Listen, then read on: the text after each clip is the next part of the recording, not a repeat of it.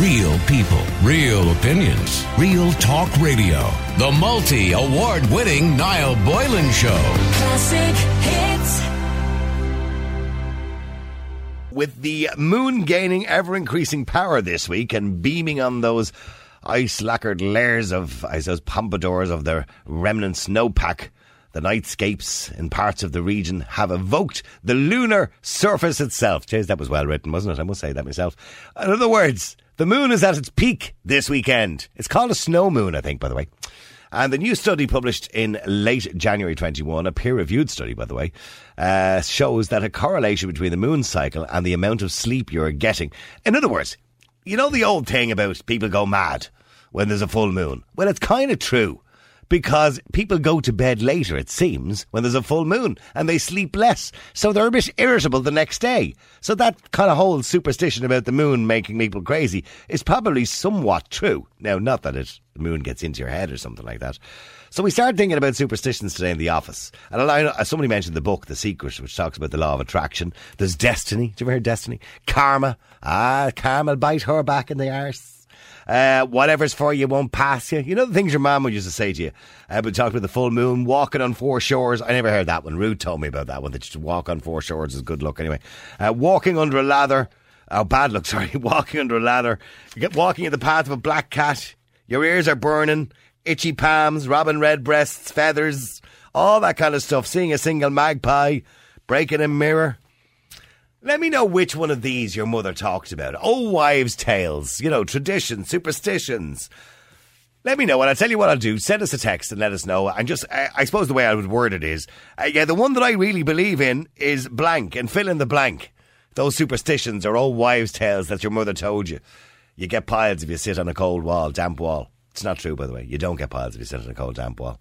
Uh, you can text us in and let us know. The number's 087 188 0008. Ashling will put together one of her little hampers as usual, pick out a winner at the end of the show, and uh, she'll send somebody off something, all right? Okay, so tell us which superstition you think is the one. Yeah, yeah, I kind of believe in that one. Let us know which one it is. Mark, you're on Classic Hits. How you doing, Mark? Not so bad. And yourself? Good, Mark. Now, you you had two fairy forts. Yeah, on the farm that I grew up on, the family farm, there's two fairy forts uh, within about a half a mile of each other as the crow flies. Now, according to the, the proverbs and the superstitions, you never disturb a fairy fort, particularly, by the way, at the start of May when the fairies are at their worst and it's at your peril that you will disturb it. But now, I know very little about fairy forts. This is more of a rural Ireland thing, Mark. So explain to the listeners who are not too sure what a fairy fort is, what in fact it is. Well, a fairy fort would have been, um, going back hundreds and hundreds of years ago, would have been a kind of an enclosure, like a, a, a fort, as in, if you picture a big fortress within a castle with high walls, this was maybe one particular house or farmyard and a house, and then there was a wall built around it so that people, if they wanted to attack it, couldn't get at it. Right. Okay, it is, and I suppose they they say in my area they say if you stand in one fairy fort and you look to we'll say whatever direction you can actually see the next one and the next one and the next one because at times if one was attacked they would light a bonfire or single the others so that they would know if they were being attacked. And this is back in Celt times. Right, okay, okay. Right, we're, we're talking about a long, long time ago. And that's how they were there. And it's an actual fact that you can actually see one. If you know where you're looking, you can see where the other one is. Okay, and oh, so what do they actually look like? If I'm looking out for a fairy fort, Well, the ones on my farm that I grew up in are basically just a circle of a ditch or wall about maybe 50 or 60 uh, meters in diameter or in center with a wall around it. yeah, Right, it's ruined now. Right, it's ruined. It's not. You know, there's there's nothing distinguishing that was dwelling or anything. Right, Yeah, it's like yeah. a, it's like one of those um, famine houses. You know, that was just left there. Right, yeah, but there's no actual building. It's just a, a, a mound of earth, basically. I know, right? Okay, so you don't ever disturb it. So how do No. you? uh, Well, how do you avoid disturbing it then if they're on your farm? I mean, if you have to, you know, I don't know, you have to turn over the land don't. every. You just you, You just just go don't. around it. You go around it. You Right. go around it. Right. Okay, Um, so- my father was the farmer. I'm not a farmer. My father was a farmer, and his father before him, and they never went near it. And my brother's now the farmer of the family, and he doesn't go near. it. They're still there. Right. They're untouched. Right. Even with modern today uh, farming mechanisms. They're not touched, right? We were taught to never go near them, never mess with them, right? Never to take a stone from them, right? Right. As kids, we were never told to take anything. We were basically told not to play in them or go near them because we would upset the fairies. Maybe it was basically because it was a person's dwelling that was back to, you know, respect for olden times. I don't know, you know? Yeah. Right? That was kind of a way of holding on to part of our ancient history. And what do you say to people who think it's a load of nonsense, absolute and utter garbage? That that I know the Healy-Raes, by the way, talked about the fairy forts last year when we were talking about the potholes in the roads in rural Ireland. Yeah. and they said there were there was a lot of fairy forts on the roads.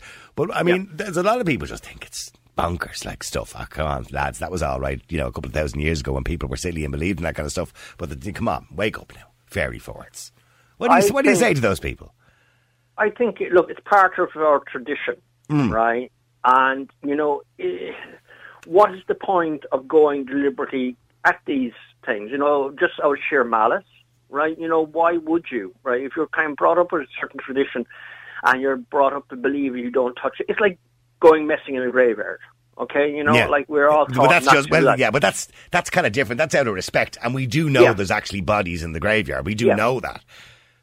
But Yeah. this again, I think, is part of being respect to rural Ireland. It was part of going growing up. Yeah, of course, We were yeah. never right. You know, uh, even when I was a teenager, uh, coming home from the local village, bit worse from where, I would feel nervous passing the section of the road where the ferry for fort was. Right, Mm. you know, I would be on edge. Right, and there's there's also uh, But just we, we, we, we did that. I mean, even I remember when I was young, we would talk. I remember when I was in the Cubs and we went off on our excursions. We were talking about the White Lady and all the, and you know the the Hellfire Club here in Yeah, in, yeah, in Dublin yeah, up the mountains there. about, Yeah, yeah, yeah. And, and we talked about the White Lady and what was the other one with the comb in her hair? What was she called again? Oh, the Banshee, and Yeah. and we were kind of led to believe these were all true. The story of the, of the Hellfire Club, of course, was the devil was playing poker, wasn't it? And some fella sold his Yeah. soul to the devil for playing poker. In- interesting you mentioned about Banshee. My father, the day he died, swear he saw a Banshee. With the cries of the banshee, allegedly, I've heard are- something weird. yeah, well, well, a lot of people believe they're just foxes because Yeah, foxes and what people describe as the cry of the banshee sound more or less Yeah. the same. Yeah, but he to this to the day he died, he swore he saw the Banshee. You know, I'm not going to deny it, right? I Well, what's it? The banshee is. But does the banshee have one eye? By the way, No, he said she was very beautiful. Well, because they describe the banshee as having long hair and, a, and I, I don't know what the comb is all about. Having like, they, they they seemingly throw the comb at you, did they, or something like that? I don't know. I don't know. But That's you, so the story goes. Anyway, yeah. Yeah. uh, you said about disturbing a fairy fort. I I actually witnessed uh, near where I grew up someone turned the dozer into a fairy fort. Okay, Right. knocked it to the ground, and the contractor left his machine there overnight, and the machine caught fire. Oh, right. So there is some sort of level of bad luck. Mark, I have to go to break. It's a very interesting conversation. I'm sure a lot of people would relate to it. Uh, let me know what you think. By the way, do you know any superstitions or is there anything that you believe in? Uh, you can text or WhatsApp. The number's 087 188 0008. Anthony, you're on Classic Hits. How you doing, Anthony? Hello, how are you? Uh, I just have have something to tell you about, you know, superstitions. Okay, so it's a white rabbit. Yeah, uh, what happens is uh, on the first of every month, uh, first thing you do in the morning, you don't talk to anybody. You just get out of bed, go out the back, and shout "White Rabbit" three times. So what you do is "White Rabbit, White, White, rabbit, white, rabbit. three times, Right, and it's supposed to bring you luck for the rest of the month. Then. right. That's the way my mother my mother used to do it every month, and and myself and brother and sister, I think they do it as well. You know, Right, we okay. do it. And where did you know where the origins of that are from or what no, it's from? no, my mother just told us. You know, she says, "Oh, just it's it's, it's supposed to bring you good luck." You know. Right. it's, uh, I've never heard the white Rabbits. Yeah, there you go. I, I, But, I but said, maybe, "Oh, yeah, sorry, might have this might be something to do with Easter. I don't know. No, no, I have nothing nothing to do with Easter at all. You do it the whole year round. You know. Right, okay. Every month, the first, the first of every month. But if you talk to anybody before you do it, it doesn't work. Well, it's yeah, no, it's a superstition. It's not. It, it's, it won't work if you talk to somebody. Okay, I'm, look, I'm, look. I'm looking at it here, okay? Um, and somebody says it or, or, originates from the medieval times when people believed in witches. Salt was believed to make witches weak. So the pinch part uh, of saying the pinching of the salt. Where's the widow with the white rabbit? Okay, I'm looking at the white rabbit. But there is a picture of a big white rabbit. And it says, why do we say white rabbits on the first of the month? I'm trying to find. Okay, White Rabbit, White Rabbit, White Rabbit was written in the notes and queries of a book from 1909, and it reads, My two daughters are in the habit of saying rabbits on the first day of each month. The word must be spoken out loud and be the first word said in the month. It brings luck for that month. Other That's children. it. Yeah, yeah. That's the one. Oh, there you go. Yeah. I never even heard about that one. Thanks for raising that. Thanks for raising Well, that. we- We've Haven't- been doing it for years now, Niall. Oh, well, I'll try it out myself and see does it work. Uh, by the way, apparently it was common belief among the RAF bomber aircrew during World War II that saying white rabbits, uh, the very first thing upon walking, uh, would protect oneself. Thanks for that, by the way. Uh, Phil, you're on Classic Hits. How are you doing, Phil? Hi Niall, how are you? Good, Phil. What do you believe in? Oh Jesus, I believe in a lot to be honest with you. But uh, talking there about, I heard you talking about the fairy forts there. Um, I remember years ago, you know, there was an old man. He lived out the country, and we used to go and kind of look after him. And he told us, I said to him one day, "What's out there in that field? Why is that big cluster of, you know, Yeah. and the whole lot, whatever?" And he turned around and he said, um, "That's a fairy fort." He said, "You should never enter that now." He said, "Unless you ask permission first. Right. So I said to him, so who do I ask permission of? There's nobody in the field because I, me and my being nosy and the whole thing. So he said, you have to ask the fairies for permission to go through. so I said to him, why is that? And he says, well, he reckoned now, this man was an elderly man, he was in his 90s. And he turned around, he says, that is a place where years ago, where, you know, if women kind of lost their babies, God bless them, or whatever, in the They would be buried. all around, that they would be buried Oh, right, yeah, because somebody mentioned that to me earlier on that it could be Yeah. old graveyards or something Yes, like that, yeah. an, old, but only for little babies or unborn fetuses or was sort of stuff like that. Right, okay. But, um, I remember once um, uh, my father-in-law he turned around and he went out once looking for um, he used to make beautiful walking canes, you know. Yeah. And he went out once out and he went through a place anyway, and he got this beautiful black whatever they call it black thorn, and he was cutting it, and as he was cutting it anyway, he says. Dear Lord, he says, I don't know. He says, this a fairy fort. So he got out of it anyway. He said he got a bad, bad feeling. So he got out of it and he left anyway. But he was making these black thorn sticks for his sister who lived in Australia at the time, the Lord of Mercy in them all. So then anyway, he cut all the things, made the black thorn sticks, sent them on off out to Australia. Anyway, his sister sent him a check. Now the check was very high. It was about ten thousand. You know, at the time they came back to thank him, Right. her brother, because they wouldn't see each other often, and she thanked him for the sticks and sent him on a check of ten thousand. Happy anyway, days. Happy days. So Grandpa, he he turned around anyway and he gave everybody of his children, his twelve children, of some of that ten thousand, you know, to good luck to them and for them. Yeah. Anyway, about two weeks later, he gets another letter from his sister. Dave, please don't cash that check. I meant to give you ten dollars. Oh, no.